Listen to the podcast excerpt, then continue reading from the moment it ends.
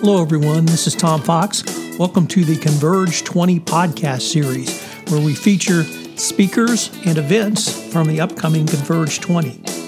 Converge is in its fifth year of bringing together the world's leading companies for two days of dynamic speakers, thought provoking breakout sessions, and opportunity to connect with the top like minded compliance professionals literally across the globe.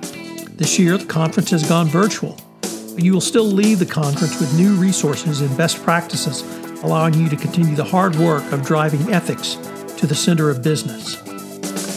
I link to the Convercent registration and the show notes, so go ahead and register as it's at no charge. In this episode, I visit with Ian Foxley, the whistleblower in the Airbus case, who talks about why people step up and speak up. Hello, everyone. Tom Fox back for another episode of our Speakers at Converge 20. Today, I'm extraordinarily pleased to have Ian Foxley with me.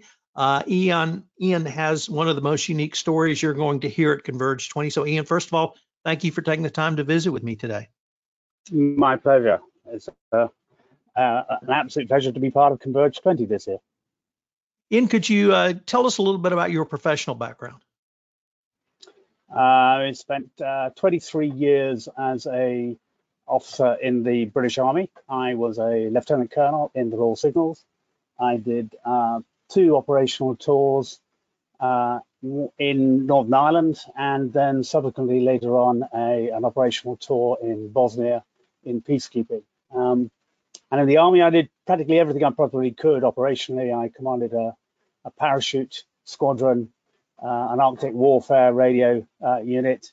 Uh, spent two years in counterterrorism and ended up in command of one of our divisional um, signal regiments on operations. And then finally ended up in the Ministry of Defense.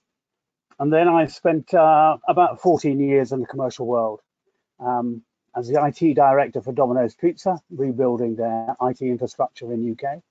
And then I built a couple of uh, fiber optic networks around uh, the United Kingdom for putting out broadband and ended up as the program director for a very large communications project to modernize all communications for the National Guard in Saudi Arabia. Ian, uh, I have some familiarity with your story.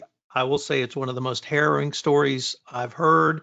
Um, but um, you speak and write, and now professionally are helping other whistleblowers. And I'm wondering if you might be able to give uh, a pre short preview of what you're going to talk about at Converge 2020.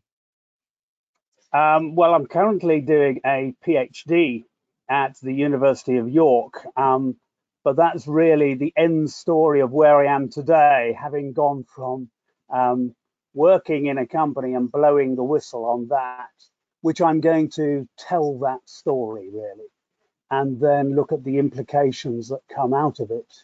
Um, and then lead into really what I'm doing on my PhD, which is looking at why people do not blow the whistle. And that's a fairly interesting area because it's easy to put your finger on why people do blow the whistle. You can talk to whistleblowers, but it's very difficult to talk to people who are in the same position but who do not speak up. So I'm currently researching that, and I've come up with a list of uh, reasons as to why people do not speak up.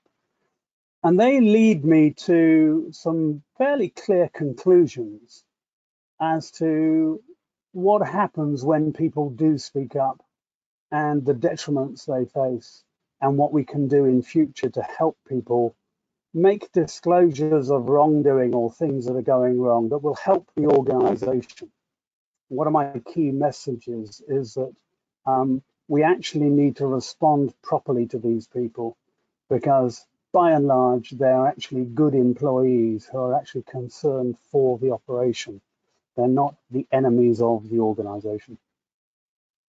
And there is some academic literature on why people speak up, but I'm not aware of any that focusing on what you are focusing on. So it will be a welcome addition to the compliance and ethics community. And I hope you can continue to share your story and continue to work for the rights of those who want to uh, speak up. So I look forward to uh, watching and listening to you at Converge 20. Thank you very much. I look forward to being there. Hello, everyone. This is Tom Fox again. I hope you enjoyed this podcast about one of our Converge 20 speakers or Converge 20 events. I hope you will join me at this event. You can't beat the price, it's free. I've linked to in the show notes registration and information. This is going to be literally the best virtual compliance conference of the year. Can't beat the price. You'll be with the top compliance professionals around, and it will be an experience second to none. I hope you will plan to join me, and I look forward to visiting with you virtually at Converge 20.